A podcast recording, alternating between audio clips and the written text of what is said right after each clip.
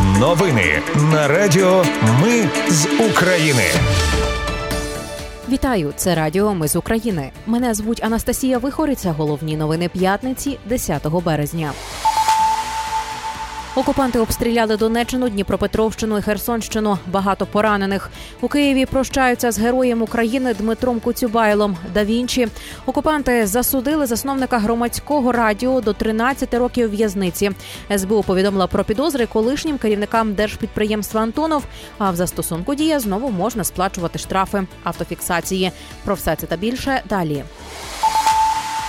Донеччина наслідок обстрілу міста Костянтинівка на Донеччині поранено вісім місцевих мешканців. Про це зазначили в офісі генерального прокурора.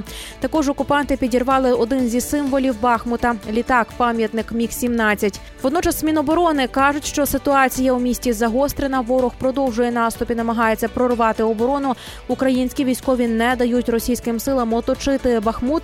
Речник східного групування Сергій Череватий зазначив, що Вагнерівці у Бахмуті деморалізовані і майже мертві. Відтак збройні сили України знищили більшу частину ПВК Вагнера, судячи із перехоплень та звернень керівника ПВК Вагнера Євгена Пригожина. У нього є конфлікти із командуванням операції, а його найманці ображають військове керівництво Росії. Внаслідок ворожого артилерійського обстрілу на Дніпропетровщині загинули двоє чоловіків. Ще троє отримали поранення. Зазначили в обласній військовій адміністрації. Окупанти вкотре обстріляли Нікопольщину. Загинули двоє чоловіків. Їм 32 та 41 рік.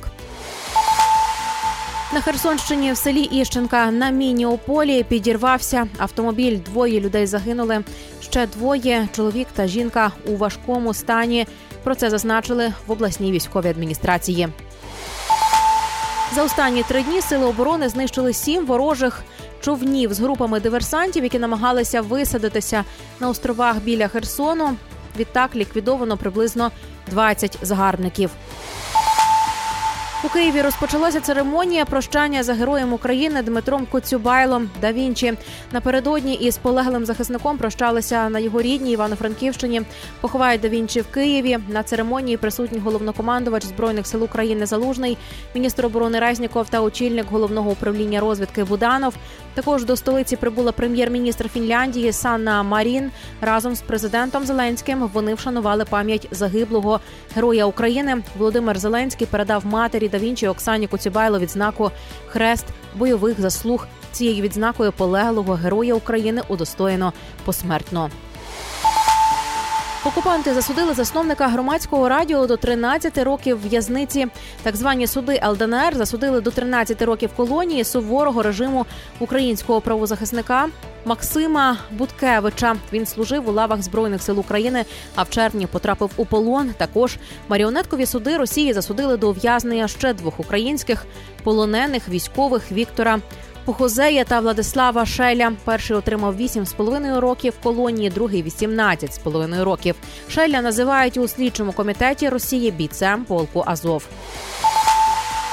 МЗС України вже відреагували на вирок так званого суду ЛНР, який дав полоненому правозахиснику і засновнику громадського радіо Максиму Буткевичу 13 років колонії. Міністерство закликає міжнародну спільноту засудити судилище над Буткевичем та іншими двома полоненими і вимагати від Росії їхнього звільнення.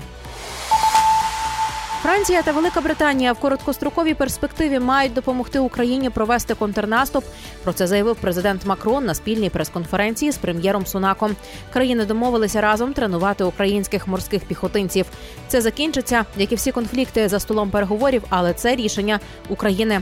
Нам потрібно поставити їх у найкраще становище, щоб провести перемовини в момент, який матиме для них сенс, сказав Сунак. Данські інструктори підготували вже третю групу українських солдатів. Про це повідомили в посольстві Данії в Україні.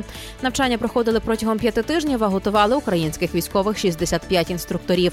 Вони розвивали навички поводження зі зброєю, надання першої медичної допомоги, виживання в умовах дикої природи і засвоювали міжнародне гуманітарне право та різні форми ведення бою. Голодомор 1932-33 років геноцидом українського народу визнала Палата представників бельгійського парламенту. Історичне голосування в палаті представників Бельгії. І ще одна держава визнала голодомор геноцидом українського народу. Написав президент України Володимир Зеленський. Сьогодні Зеленський провів зустрічі з міністром оборони Норвегії Бьорном Арільдом Грамом. Президент подякував міністрові за всебічну допомогу України та українців. Наголосив, ключовий пріоритет України незмінний посилення збройних сил, нарощування поставок зброї і пришвидшення отримання вже оголошеної допомоги. СБУ повідомила про підозри колишнім керівникам держпідприємства Антонов, зокрема екс-гендиректору Сергію Бичкову та його заступнику, начальнику підрозділу із авіабезпеки та директору державного підприємства. За даними слідства, вони не дали військовим організувати оборону Гостомельського аеропорту, що призвело до захоплення росіянами аеродрому, навколишніх населених пунктів і знищення літака Ан 225 Мрія двох фігурантів вже взяли під варту колишнього заступника Бичкова. Оголошено в розшук. Усім трьом загрожує до 15 років ув'язнення. Національне антикорупційне бюро повідомило про підозру нардепу від забороненої ОПЗЖ Дмитру Ісаєнко. Йому закидають спробу незаконного заволодіння землі в Києві площею 8 гектарів, на якій розташовувався Держбудкомбінат.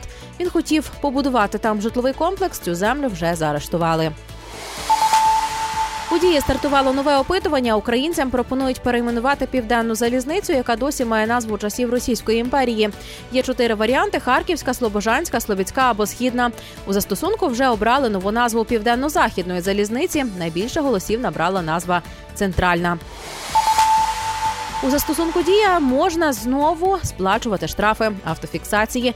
Повідомили в Мінцифри. Сервіс не працював деякий час через доопрацювання. Тепер вони успішно завершені. Всі штрафи за період, поки сервіс був недоступний, підтягнуться в застосунку автоматично. Наразі це всі новини. Мене звуть Анастасія Вихор. Нагадаю, українці.